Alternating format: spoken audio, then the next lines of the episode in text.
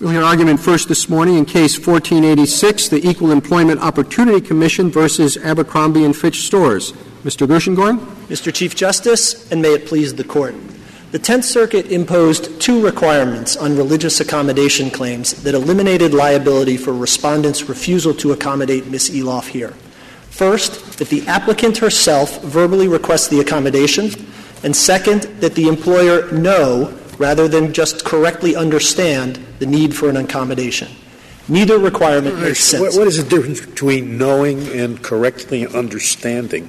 Your Honor, the testimony, it's a fair question. The Tenth Circuit perceived a difference. What the testimony was that Ms. Cook assumed that that Ms. Elauf needed to wear the headscarf because she was religious, that she figured that the headscarf signified that it was a religious headscarf, and that she figured it was a religious headscarf. What the Tenth Circuit said was that was insufficient. What was needed was actual knowledge. Our position is that when you figure, when you assume, when it signifies to you that a religious accommodation is needed, that is sufficient notice for an employer to be on notice. Does that subjective, or is it even relevant? Meaning, the issue is whether they failed to hire her because of a religious practice. Whether the person thinks it is the issue. I mean, that's why they acted. That's right, Your Honor. We think that's what makes this a particularly straightforward case. What the employer did here was act upon the assumption that Ms. Elauf needed to wear the headscarf for religious reasons, and yet that it later claimed refuge that it didn't have sufficient knowledge or certainty to actually have initiated the accommodation process that Congress wanted in Section 2000e. But getting back to Justice Scalia's question, I think there's substantial force to your argument that the employee doesn't have to mention this first. But why do we import the term understand instead of know? In a treatment case, the whole idea is that the prohibited action was taken because of religion. Well, you knew. Why are you making it so confusing? Your Honor, with respect, it's our position. It's the Tenth Circuit that's made it confusing. What the Tenth Circuit has done is said when you know when you are. Your statement that you opened with is that he must understand. You stay away from the word no. Justice Scalia asked you why you did that, and I can't understand your answer. So the answer, Your Honor, is we think that there is sufficient knowledge, notice, when somebody understands that when somebody assumes that a practice is religious and then acts upon it, that is sufficient. What the Tenth Circuit said was that is not sufficient, that what is needed is something more approaching certainty. Well, but Mr. that's Richard, not — I mean, so that does raise the question. If yours is less than certainty, how much less than certainty is it? I mean, suppose I'm an employer and I say, you know, I don't honestly know. I think, you know, it's 2 out of 3. Is that sufficient? So, Your Honor, I think that if I could explain how these cases come up, I think it will be the best way to answer your question. The answer is in a situation like this, in which it's an applicant applying for a position, and the employer suspects, thinks 2/3 that there's a religious problem, a religious conflict. The employer has two options. It can assume there is no conflict, in which case they make the hiring decision on the merits. In that case here, Ms. Elauf would have been hired. Alternatively, if the employer feels like there's enough concern about how Ms. Elauf would be able to perform, they can start a dialogue. That's what Congress intended. What they can't do is what they did here and assume through a stereotype that there was going to be a need for accommodation and then say, having assumed that, I don't have any obligation to actually try to accommodate. Is that true even if it's — Go ahead. Is that true even if it's under 50%? In other words, say the employer says, you know, I really don't know, but I think that there's like a, you know, 50-50 chance or even a 40% chance that this person has a religious this practice is religious, and I don't really feel like getting into all this accommodation stuff. So I'm not going to hire this person. So I think, Your Honor, that that's what they cannot do. But I do think so it doesn't really depend on what the percentage chance is. So I think it could be certain, it could be less than certain, it could be a lot less than certain, as long as the employer says there's some chance and I'm not going to hire or promote or fire or whatever because of that chance? So, Your Honor, I would like to try to separate out two different situations that could arise, only one of which we think arises commonly. One is that the employer has a work rule and is concerned that the applicant before it won't be able to comply in the future with the, after being hired, with the work rule because they perceive that the person is religious. I think the dilemma that Your Honor is posing is really a false one there. If the employer really has a very small understanding or thinks it's very unlikely that the employer will be religious, the right thing for the employer to do is to assume that there isn't a religious problem, to not engage in the stereotyping, and assume that the person could comply, as they would with somebody who was wearing a headscarf or something else for not. I'm not sure I understand why you're fighting Justice Kagan's question. Isn't the issue the reason that they acted? They refused to hire someone because they had a 1% belief that they had a religious belief that they wouldn't accommodate. So, Your Honor, I don't intend to fight Justice Kagan's hypothetical, and on the facts of this case, I think it's really quite easy. But the reason why I'm trying to separate the two is because I think the situation here is the easy case, and I'll get to why the hard case and why I'm sort of fighting Justice Kagan's hypothetical. You're confusing me enormously. Okay. Would you tell me what it is you want? I mean, you just say he understands. That doesn't do anything for me. What? He understands, knows, believes, suspects. What other verbs do you need? So, Your Honor, the test that the courts of appeals have adopted for more than 2 decades, which is the test that we ask this court to adopt, is that the employer needs sufficient information from any source about the employee, about the applicant's religious needs, that to permit the employer to understand the existence of a conflict. That's the test that the courts of appeals have been applying. I don't care what they've used. That doesn't make any sense to me. But, Your Honor, the reason why I think it makes sense in this case is because if it's sufficient knowledge for you to actually act upon it. Remember, the critical point here for us is if the employer had not assumed that this was religious, had not believed it, they would have hired her. The default rule for I'm not sure is hire. Mr. Gershengorn, didn't she, the first-line person responsible for hiring, didn't she say to the district manager, I think she's wearing this headscarf for religious reasons, and that's why I'm checking it out with you?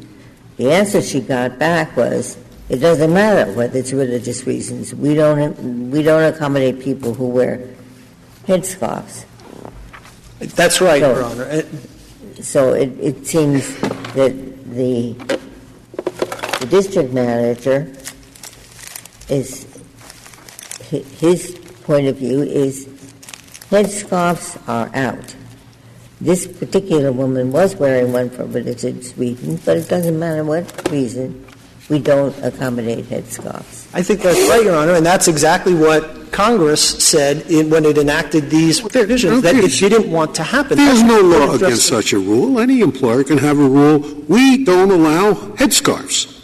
And until someone applies for a job who for a religious reason wants to wear a headscarf, and the employer knows that it's for a religious reason, or suspects or believes or understands, whatever verbs you want to use, there's been no violation of the law. You can have that rule. Absolutely. We do not allow our employees to wear headscarves. Nothing wrong with that rule. That's correct, Your Honor. But once what so the mere fact that this supervisor said that doesn't prove a violation by the employer. Well, I don't agree with that, Your Honor. I think once it's clear that the employee needs an accommodation of that rule, that's exactly what Title VII requires. That's what the Court addressed in Hardison. It was a neutral rule that you had to work on the Sabbath. That's right, but that supervisor did not have that knowledge. Oh, no, Your Honor, that's not correct. And I took from Justice Ginsburg's question that what we believe to be the case, that Cook conferred conveyed to her supervisor, Johnson, that it was for a religious reason. There's a dispute in testimony about this, but what Cook said, and remember, summary judgment has now been granted against us, so the evidence read in our favor. What Cook said was, I told Johnson that it was for religious reasons, and Johnson said, if we allow this, then someone will paint themselves green and call it a religion. We can't allow it. So the court decides the question on the assumption that the decision-makers knew. Well, and your solution that you suggested is that if there's some doubt, the employer should begin a dialogue, I think is what you mean. But I think that may promote stereotypes to a far greater degree than what you're objecting to. I mean, let's say you have someone of Middle Eastern appearance who shows up for the interview and with a beard. And the employer, like Abercrombie and Fitch, they don't like beards. They don't want their models, as they call them, having beards. But he doesn't know if the beard is there for a religious reason or not. So you think it's better for him to sit there and start asking this applicant questions he would not ask anyone else about religion? Why are you wearing a beard? Is there a religious reason for that? It seems that your solution causes more problems. So, Your Honor, I have two responses that I'd like to say. First, I don't think it's right that the solution causes more problems, because I don't think that what Congress would have preferred is that the person not get hired than that the dialogue be begun. If those are the two options, I think it's clear Congress wanted an accommodation of the religious practice. But I also think that Your Honor's hypothetical points out quite nicely that it's a somewhat artificial situation here. What the employer is saying is, I don't want a beard when the person is on the floor. But that's not a reason not to hire someone who walks in the door with a beard. The New York Yankees, for example, have for decades had a no facial hair policy, but they don't not pursue free agents that wear beards. They assume that those free agents can shave once they get to the Yankees. Is it reasonable for an employer to say, look, I don't want to buy into some problem with a guy who has a beard. I'm going to say, can you shave it? He's going to say no, or he's only going to shave twice a week. I mean, isn't he reasonable to say, let's say, I don't care if it's a religious reason or not. The guy shows up with a beard. I'm not going to hire him. So, Your Honor, that's the hard question I think Justice Kagan was asking, and I do think that's a trickier question. If your policy is not, I have a work rule that I'm concerned you won't be able to comply with in the future, then I think for all the reasons I've said thus far, it's all set. If the question is, when someone comes to my office with a beard and I just think it's unkempt, I don't like it, I'm not going to hire them regardless of whether they could comply. I think that's the situation that presents this. Is it one-third? Is it two-thirds? I think that's a hard question. It's not the one presented here, and quite candidly, it's not the kinds of cases that we actually see. They much more are the work rule. You could avoid those hard questions, whether it's understand, believe, suspect, by adopting the rule that the Court of Appeals adopted here, and that is, if you want to sue me for denying you a job for a religious reason, the burden is on you to say, I'm wearing the headscarf for a religious reason, or I'm wearing the beard for a religious reason. That avoids all problems. Once you notify the employer that it's for a religious reason, you got him. So did the employer tell her that it had this look policy and so that a headscarf would violate? How could she ask for something when she didn't know the employer had such a rule? That's exactly the problem, Justice Ginsburg and Justice Scalia, in response to your question.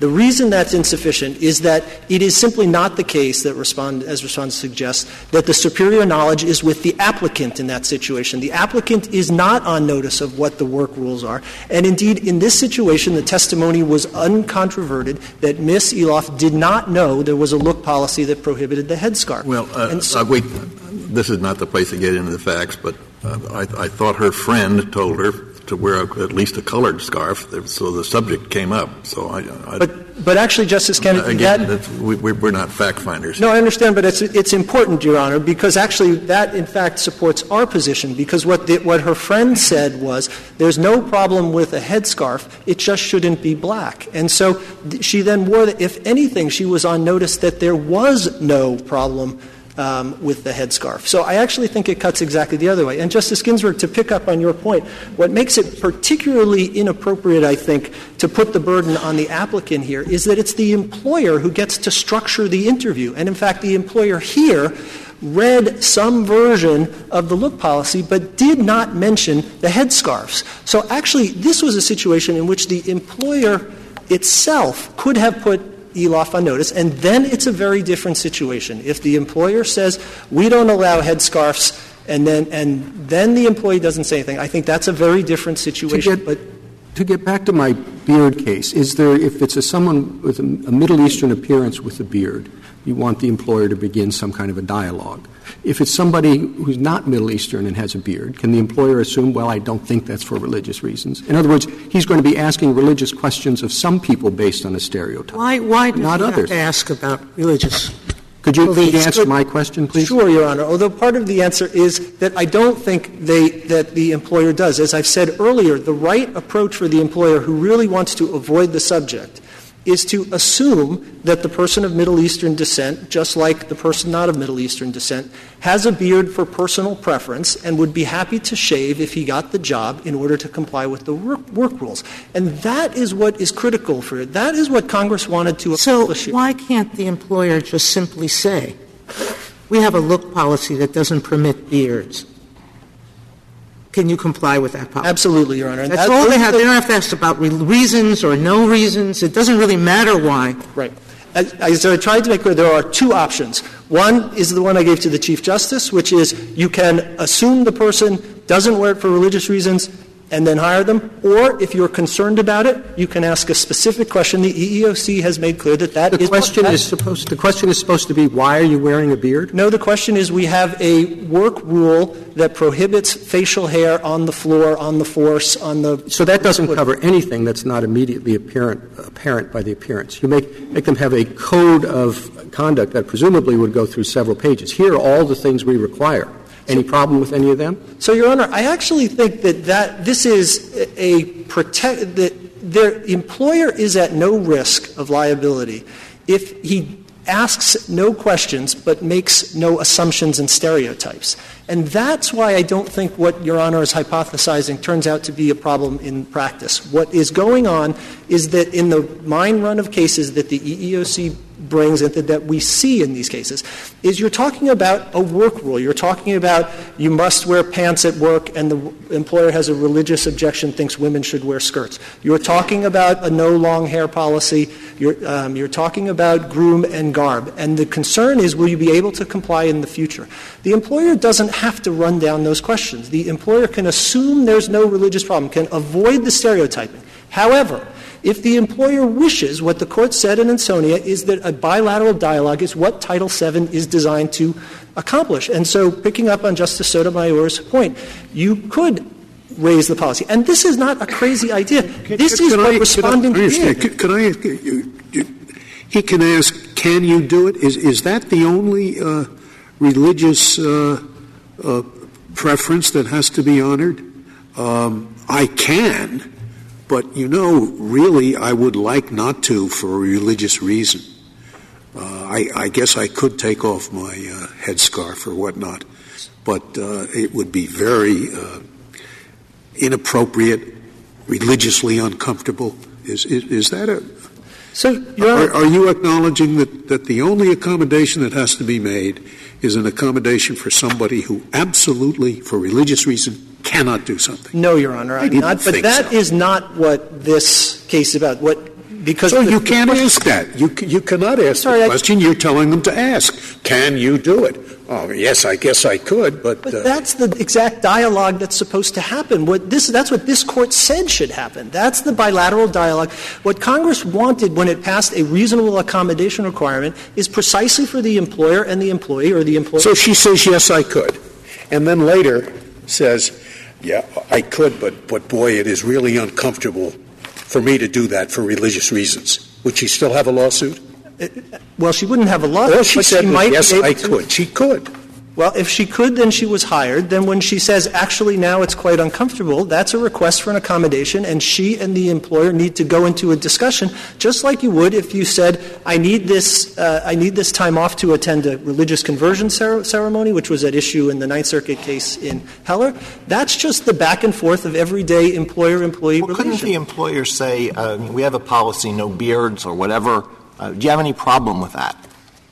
Why does it have to be phrased, could you do it? Just say, do you have any problem with that? Are you willing to do it? It's a matter. I think what what Title VII is about, what this Court has recognized and what certainly the EEOC has recognized, is the actual accommodation back and forth is quite a flexible process. It's designed to be collaborative. And so there isn't a fixed rule, you have to phrase it this way or phrase it that way. I think the point is to initiate the dialogue. And I think had that happened here, then we would be talking about a different point in the process about whether there was a reasonable accommodation that could be done and whether it could be done without undue hardship. But that dialogue never happened here. And that is the problem with the case as we see it. And the respondent says that you switched theories in midstream, that you started out with a refusal to accommodate theory, and then you abandoned that. Is that so? Not correct, Justice Ginsburg. From the very beginning, our theory has been that the respondent violated Title VII by refusing to accommodate Ms. Elauf. That was the theory that was presented in the complaint. It's the theory we got summary judgment and damages on. It's the theory we defended in the Court of Appeals, and it's the theory we have proceeded under on all of our cases here. There has been no switch. The phrase of religious accommodation appears 14 times in a row. So that's disparate treatment plus failure to accommodate. So they have seized on the word disparate treatment. I'd like to, if I can avoid a yes, no, and just explain our position on disparate treatment, Justice Kennedy. The phrase used in the brief was that a failure to accommodate is the kind of disparate treatment that Title VII was designed to prevent. We think that is correct and accurate, that what the Congress meant to do was put people who needed an accommodation like Ms. Elauf, a headscarf accommodation, on the same footing as people who did not need to wear headgear. That is the sense in which this is disparate treatment. However, we recognize that the EEOC and the lower courts have used disparate treatment in another way, which is to say there's a disparate treatment way to prove discrimination, a failure to accommodate theory. We did not, and to highlight the difference, a disparate treatment would be you allow all hats but not religious hats. That's disparate treatment. This is you don't allow any hats, but we want to wear a religious hat. That would be a failure to accommodate. We did not at any point in this case abandon or change our theory from the failure to accommodate.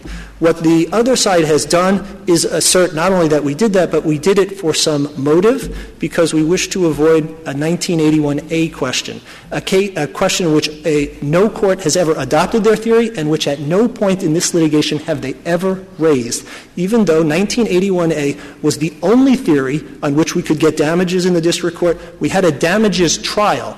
And 1981A was the only source of damages. They never raised it. Our pretrial brief said we're proceeding under 1981A. The district court's pretrial order listed 1981A. That was the basis of our damages. I'm sorry. Again, I'm a little confused. I didn't know. I read your complaint, and it says the respondent refused to hire Ms. Elauf because she wears a hijab, and further failed to accommodate her religious belief by making an exception to the look policy. I looked at your briefs, I looked at the jury charge, and it seems like the two were always tied. The failure to hire was because they refused to accommodate her. That's correct, Your Honor, and that has been our theory from the very beginning. But so the idea that 1981A magically became part of this case when we mentioned the word disparate treatment in our opening brief is just not credible. That has been the theory. That's how the damages were done. They never raised it on appeal. They never raised it in the — Well, suppose they had. Their argument is that you get damages only for intentional. So, Your Honor, no court has ever addressed that, but our position is, and this is how the courts have uniformly applied it, that this is intentional discrimination under 1981A, although it's not a question that's before this court. The reason for that is 1981A distinguishes between, and this is, I'm sorry, Your Honor, it's in the red brief on page 1A. And it's 42 U.S.C. 1981A. It distinguishes between unlawful intentional discrimination, not an employment practice that is unlawful because of its disparate impact. The failure to accommodate claim is not a disparate impact claim, and it is intentional discrimination for exactly the reason that Justice Sotomayor has said. It's the intentional refusal to hire because of a religious practice that you could reasonably accommodate. And this is not, as the amicus, some of the amicus briefs have suggested, just a disparate impact claim. I'm sorry to be up, because I don't know why you just don't concede that that's a form of disparate treatment. Failure to accommodate is a form of disparate treatment. I don't accommodate you because of your religion. That's disparate treatment. So, Your Honor, as I tried to suggest, I think it is a form of disparate treatment as we've used it in the Act. I just want to distinguish the different theories, because under a disparate treatment approach, as the lower courts have used it, you would have to show that it was because of the religious nature of the practice that you didn't accommodate. So, for example, again, that I allow hats for everyone, but not if you have a religious hat. That would be as the lower courts have called, a conventional disparate treatment claim. If I could reserve the balance of my time. Thank you, counsel. Mr. Doboretsky. Mr. Chief Justice, and may it please the Court, the premise of the EEOC's argument today, as I understand it, is that Abercrombie acted because of the religious basis for Ms. Elauf's headscarf. That is not correct as a factual matter, and the EEOC's theory in its brief does not depend on any such assumption.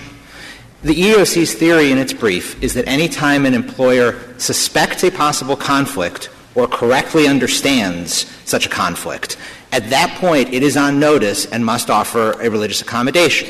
And so if you imagine a situation which is not at all unrealistic — they don't have to offer a religious accommodation if they have a reasonable basis not to. I mean, you follow the statute. You only have to accommodate if it's not an undue burden. That's true. They always have the undue burden defense, but absent an undue burden, they must accommodate and they must depart from a religion-neutral policy based on a mere suspicion of a possible conflict. No, it's not on — we go back to their position. Well, it's very simple because you're mischaracterizing it. Their position is if you believe that someone — believe, know, were a lot of adjectives — that someone will need a religious accommodation, then — and won't comply with your policy, just ask them.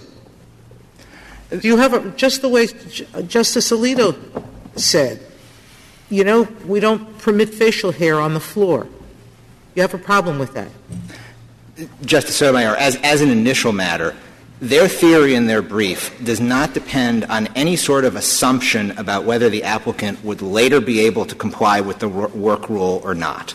Under the theory expressed in their brief, even if an employer like Abercrombie had a policy in which the look policy applied at the interview, you are being assessed at the interview based on your compliance with our dress. Do you think do you think the employee has to say, I'm dressed the way I am for a religious reason? Not necessarily. However, the employer's knowledge has to be traced to the employee in some way. In the typical case, that is going to come directly from the employee because of the individualized and personal nature of religion. All right, let's say four people show up for a job interview at Abercrombie. This is going to sound like a joke, but, you know, it's not. So the first is a Sikh man wearing a turban. The second is a Hasidic man wearing a hat. The third is a Muslim woman wearing a niqab. The fourth is a Catholic nun in a habit. Now, do you think the employer has to that those people have to say, we just want to tell you we're dressed this way for a religious reason. We're not just trying to make a fashion statement. First of all, Your Honor, one aspect of your hypothetical is not a joke, and that is that many of these interviews at Abercrombie are, in fact, group interviews. And I think group interviews where there are multiple applicants at a time. And so I think the reality is it's a lot more difficult than the government imagines to start having these individualized dialogues.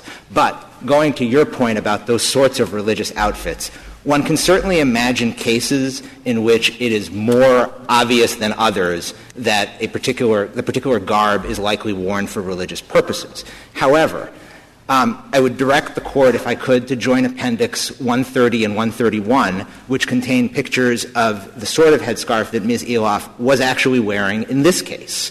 Those sorts of situations where it's far more ambiguous whether a particular outward symbol is religious in nature or not will be far more common. Well, that can be the case, but I want to know the answer to the question whether the employee has to say, I'm wearing this for a religious reason, or whether you're willing to admit that there are at least some circumstances in which the employer is charged with that knowledge based on what the employer observes. No, Your Honor. I think there are some circumstances in which it is certainly more likely than others, but the question before the Court is to devise a rule that's going to apply across the board. Actually, I didn't think that was the question.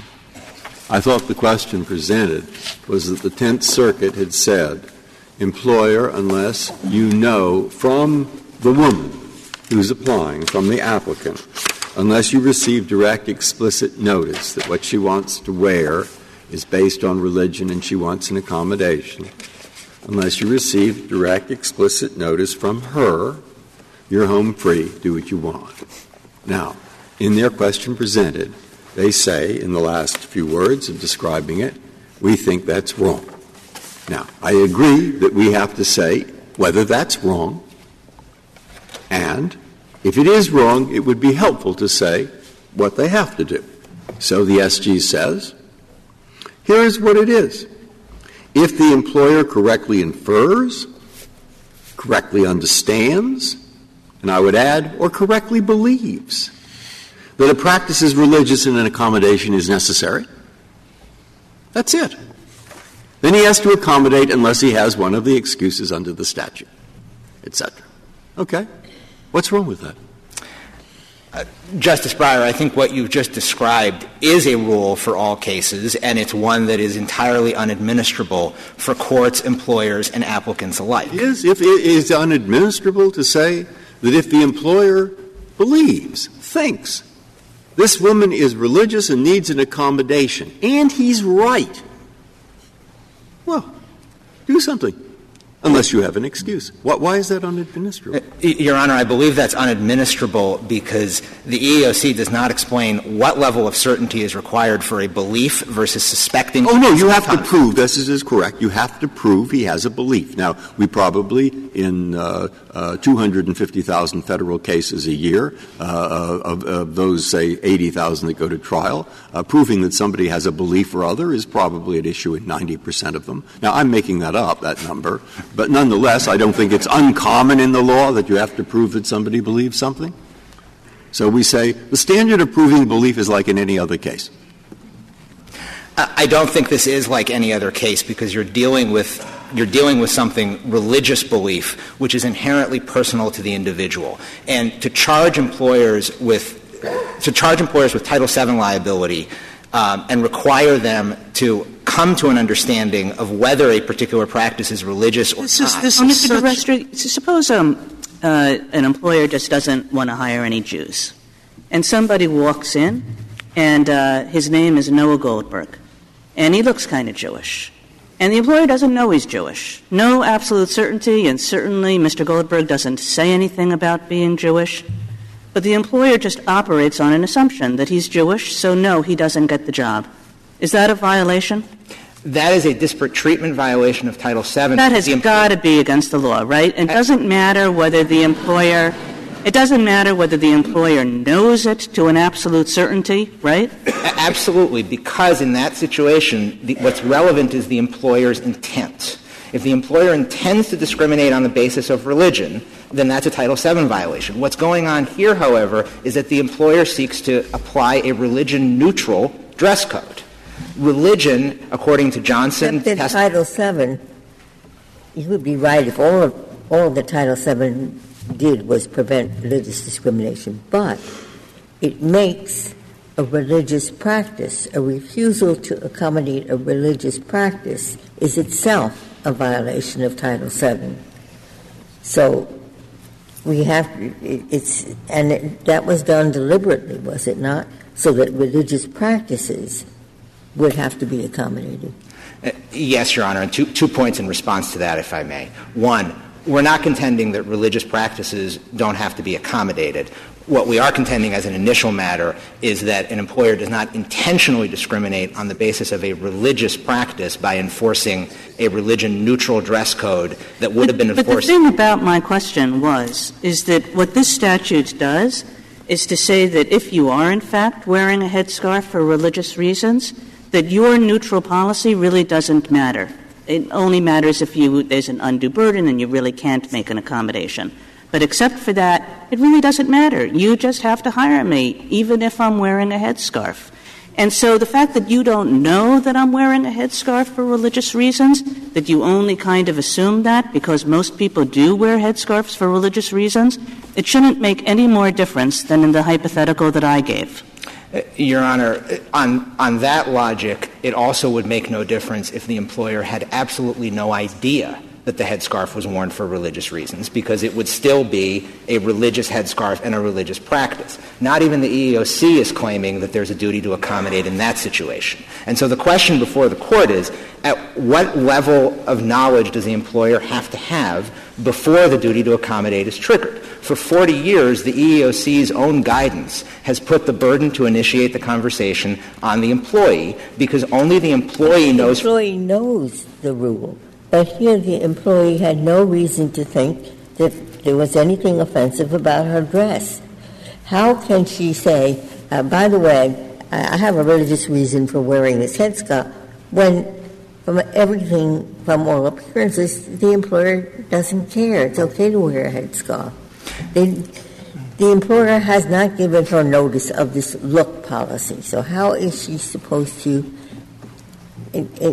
intrude the question that, as far as all appearances go, it's fine. She's wearing a headscarf. There's no look policy that the employee knows that's violated. Justice Ginsburg, I respectfully disagree with that characterization of what went on here. But Ms. Elauf knew enough about Abercrombie to understand that it had a dress code, knew enough about Abercrombie to ask in advance. Did she testify she knew they had a dress code? I was not aware of that. She testified that she knew that she would have to wear Abercrombie-style clothes. That's Joint Appendix 23.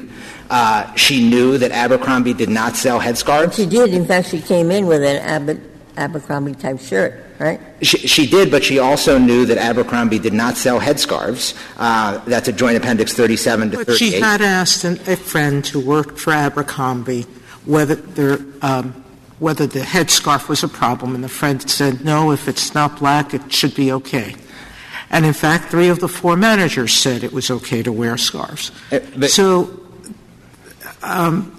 Why would she suspect that if she is qualified and has the personality they're looking for and is dressed appropriately, that this company would fail to hire her because they refused to accommodate her religious belief? Justice Sotomayor, she asked a friend who in turn asked another Abercrombie employee who was not involved in the hiring process, and even the advice it was a store manager. But a store manager who was not involved in this hiring process. She had an opportunity before Ms. Cook, who interviewed her, to ask any questions about the look policy after Ms. Cook described the look policy at the interview. Did not mention the headscarf. Did not mention the headscarf. These Abercrombie interviews, in addition to being group interviews, are scripted interviews in which show me where in the script, because I remember reading this, and she, in fact, said we don't discuss the look policy at the interview. If you look at Joint Appendix 33 and Joint Appendix 100 to 101, that's Cook's testimony that she read a summary of the look policy and gave Ms. Elauf the opportunity to ask any questions. Now, but there was no mention of a headscarf in what she read. It did not specifically mention the headscarf. However, it described the look policy in general. Ms. Elauf knew before, it was a matter of common sense, that Abercrombie requires their employees to wear clothes that look like Abercrombie style. Well, let's say somebody comes in for an interview, and this person has the look. If you wanted to, draw the person who has the look, this is the person who has the look. It looks just like this mythical preppy or somebody who came off the beach in California. Only one problem. The person is wearing a black blouse, which is against the Abercrombie rules. Now, would Abercrombie hire that person on the assumption that this person likes black so much this person is going to wear black every single day? I don't think Abercrombie needs to make that assumption about what the person will do later in order to make a judgment based on the person's appearance at the interview. If I walked into an Abercrombie interview wearing a suit, presumably Abercrombie could tell me, when you come to work, please don't wear the suit, please wear our clothes. But it would also be equally rational for Abercrombie to say, you know, if this person's coming in wearing a suit, that's not compatible with our style. And likewise for the headscarf. Johnson's testimony, which the EEOC didn't challenge, is that he would have taken the same action for somebody who came into an interview wearing a headscarf, a baseball cap, a helmet, or another religious symbol. Or a yarmulke, he said right. Specifically. Somebody comes in, applies for a job, wears a yarmulke, no questions asked. That violates our policy. That was his testimony. That's right. And what that shows is that religion is not the basis for the action here. Rather, Abercrombie at most was completely indifferent to religion. No, but that doesn't work in a case like this. It's not a question, are you treating everybody the same? You have an obligation to accommodate people with a particular religious practice or belief. So keep constantly saying, oh, we would have treated somebody with a baseball cap the same way, it doesn't seem to me is very responsive. Mr. Chief Justice, for purposes of an intentional discrimination claim, it does matter that you would treat everybody the same, and that's the theory that the EEOC is pursuing here. But but as I understand it, it's intentional discrimination because you failed to accommodate. And I would submit that that is an incomprehensible understanding of what intentional discrimination means. Intentional discrimination. Again, how we get into all that, if you want to add something to it. It seems we're in a kind of minutia. What's wrong with saying if he correctly believes that she's religious and needs accommodation, fine, that's the end of it. You're in the statute and prove an excuse. Well, a correct belief can arise in 1,000 contexts. Did he correctly believe that the drug that was being sold, that white powder, was heroin? Did the manager whom you're trying to fire and is saying, did he correctly believe that in fact, or didn't pay enough for college graduates? Did he correctly believe that this applicant graduated from Princeton? Did he correct? That's Abercrombie. Did he correctly believe that he had authority? Under the delegation of agency to sign a check. I mean, look, there are thousands of things. Why is it our job here to say what the right way of proving correct belief is? We can say it's something wrong. You don't have to formulate your correct belief just because she told you. I mean, you can argue that one. That's the only way to prove it, and I'm open to that argument. I'd like to hear it. But once we're beyond that, if I'm right that that isn't the only way you can prove correct belief, why do we have to say? Because, Your Honor, in this particular context, having a standard like correct belief or suspecting a possible conflict will inevitably lead employers. Don't say so. I'm with you with suspect. Well, that is suspect. I'm with you only where they correctly believe that, da-da-da, or understand, da-da-da, or no. Those three things seem good enough to me. Now, I've repeated this 3 times, but I want to hear the answer why they're not good enough. The reason they're not, Justice Breyer, the reason that they're not good enough is that there is no way that the employer can know about a religious practice unless that information is traceable to the employee. And having that kind of a correct belief standard will inevitably lead employers to stereotype because a fact finder might later find that they should. Isn't that what Ms. Cook says she did? She said she saw her in a scarf and that she assumed that it was worn because of religious beliefs. So she acted on a stereotype. Yes. That that if you wear a black scarf, it's because of a religious belief. Your Honor, I don't believe that she acted on that stereotype. I believe that Johnson instructed her not to hire Ms. Elauf because she was noncompliant with the look policy. No, he hired her because didn't hire her because under the look policy he believed you could not accommodate that religious belief. I think that — Or that religious practice.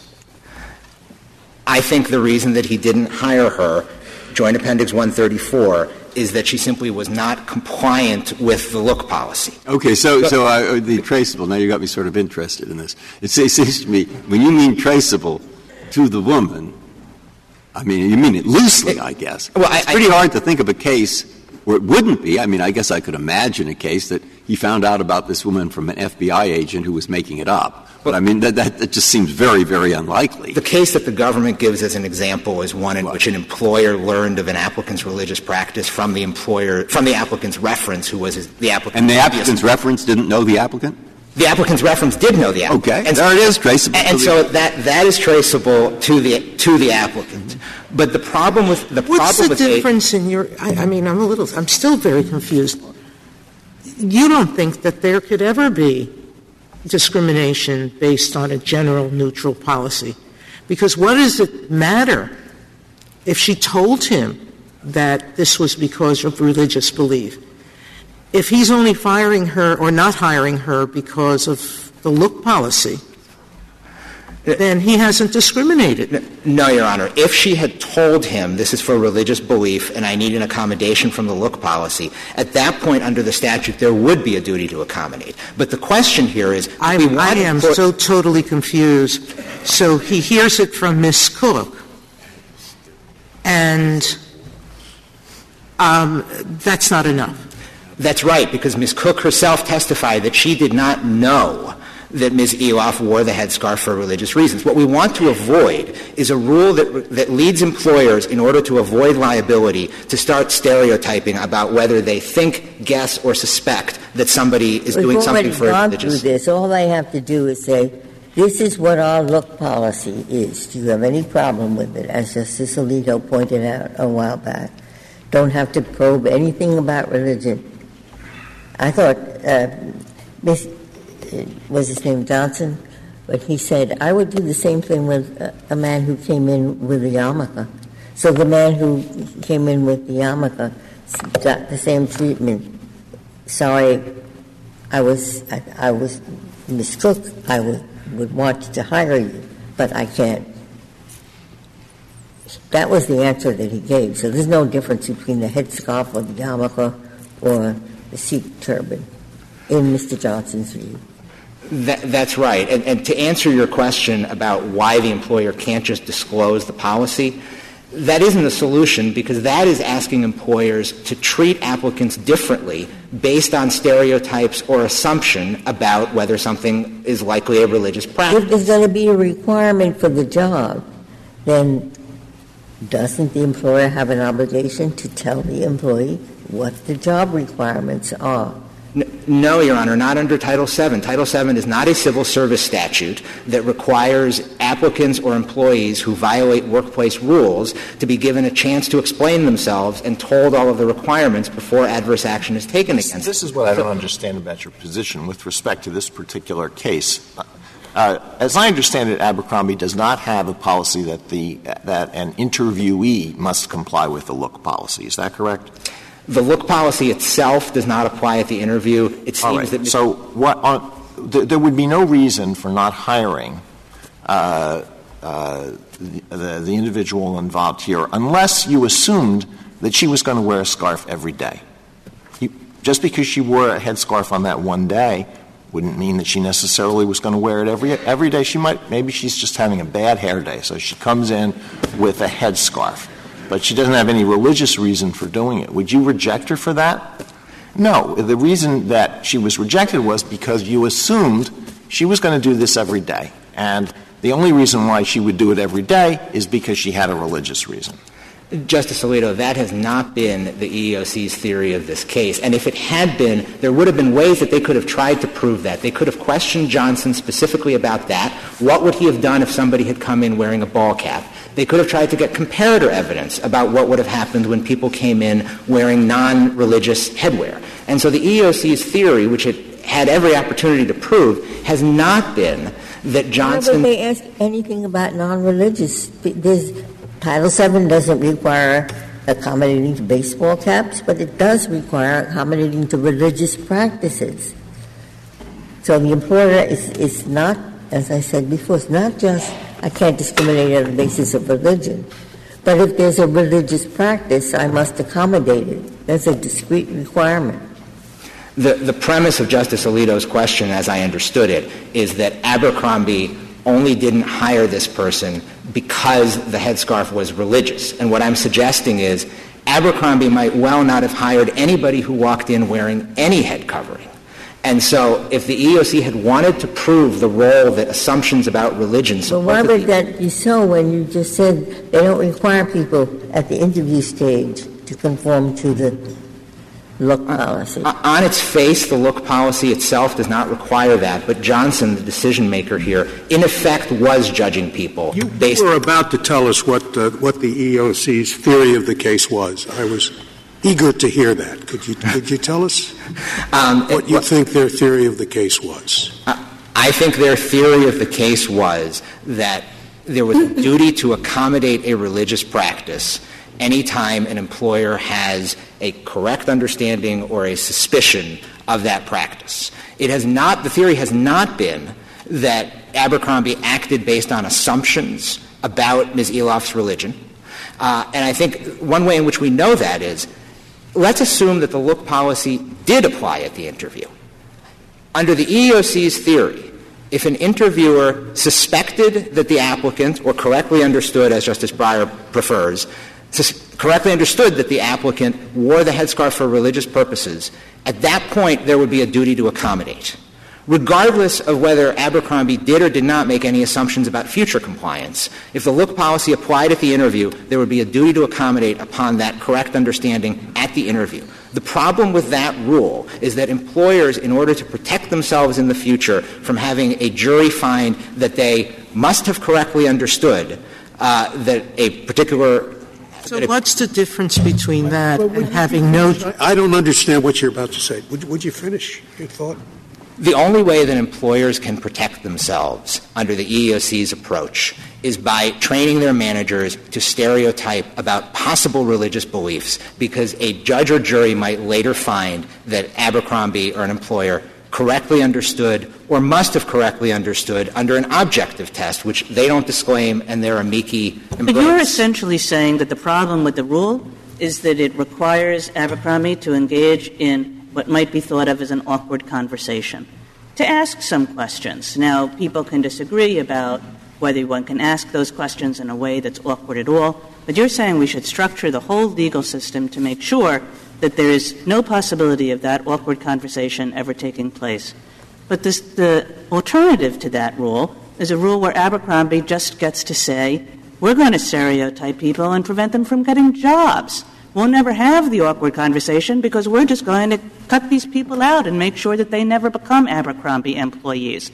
Now, between those two options, the option of using a stereotype to make sure that somebody never gets a job and using a stereotype to have an awkward conversation, which does this statute seem to think is the worst problem? Justice Kagan, the problem is not having awkward conversations. The problem is that the EEOC's rule would lead employers to treat people differently based on their religion, which is precisely the opposite of what Title VII wants. Title VII requires them to treat people who have religious practice differently.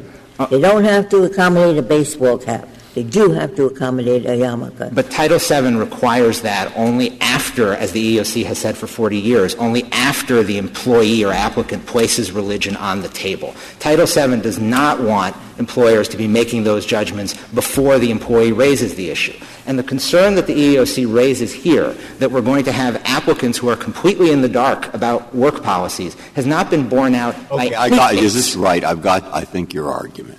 Your argument is it may sound odd to want a special rule as to when you have belief or so forth, but for administrative reasons we have to have it. There are millions of people who are practicing one religion or another, where you get a clue of that from their name or maybe their dress or whatever it is. And whenever we have such a person applying, if she doesn't say anything or he doesn't say anything and we don't hire them or we don't do it, we're going to get sued. And we don't want all those lawsuits, and it isn't that big a burden to say to the person who wants the accommodation, tell us. We get into some administrative rule about how to elicit it from her without that simple rule, tell us.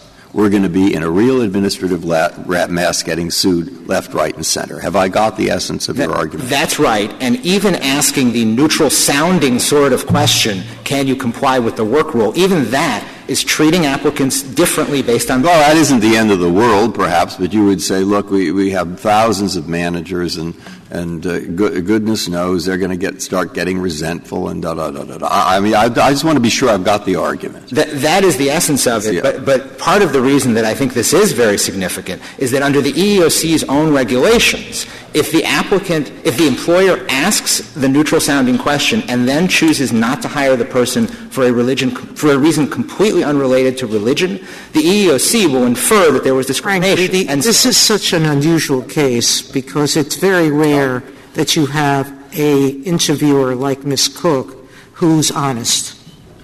And the only reason there was a suit here was because she was honest and came in and told someone else. But if this young woman wasn't about to sue until she heard this information. Most people don't presume they're not hired because of some religious practice. But if you have a policy that conflicts with your religious practice and the person knows you're going to wear a yarmulke, then you might get sued. Your Honor, I think many, if not almost all, Title VII cases do originate without any sort of admission by the employer about what the reason was for not hiring the individual. And I think that the rule that places a burden on employers to stereotype and to raise these sorts of issues is one that will undermine the purposes of Title VII. Thank you, counsel. Mr. Gershengorn, you have 5 minutes left. Thank you, Mr. Chief Justice. I'd like to make just two quick factual points to clear up what I took to be some confusion in the record. First of all, there was some discussion about whether, in fact, you needed to comply with the look policy. I point the Court to 94A, which the district court says, 94A of the petition appendix, the policy applies to all store employees, but applicants are not required to be in compliance at the time of the interview. There was some question about whether Cook knew or didn't know about the headscarf. It is crystal clear that she did not know. The district court said it is that Elauf did or did not know. It is undisputed, this is at 97A of the Court's opinion, it is undisputed that Cook did not tell her that Abercrombie would not permit models to wear headscarves or to wear black clothing. The look policy script, should the Court wish to look at it, is Plaintiff's Exhibit 4 in the trial. It quotes what the look policy is. I will caution that it is not in the summary judgment record. It was admitted in the damages trial. But the look policy is there, and consistent with all of the testimony, it does not mention headscarves.